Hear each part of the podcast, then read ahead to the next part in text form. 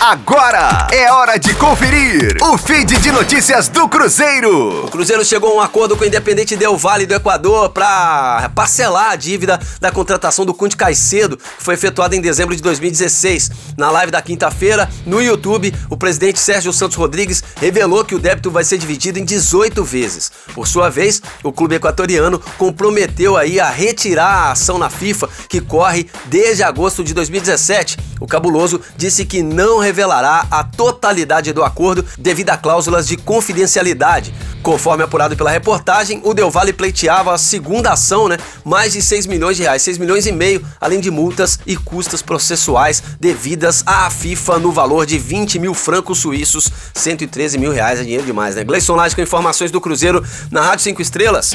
Fique aí! Daqui a pouco tem mais notícias do Cruzeiro. Aqui, Rádio 5 Estrelas.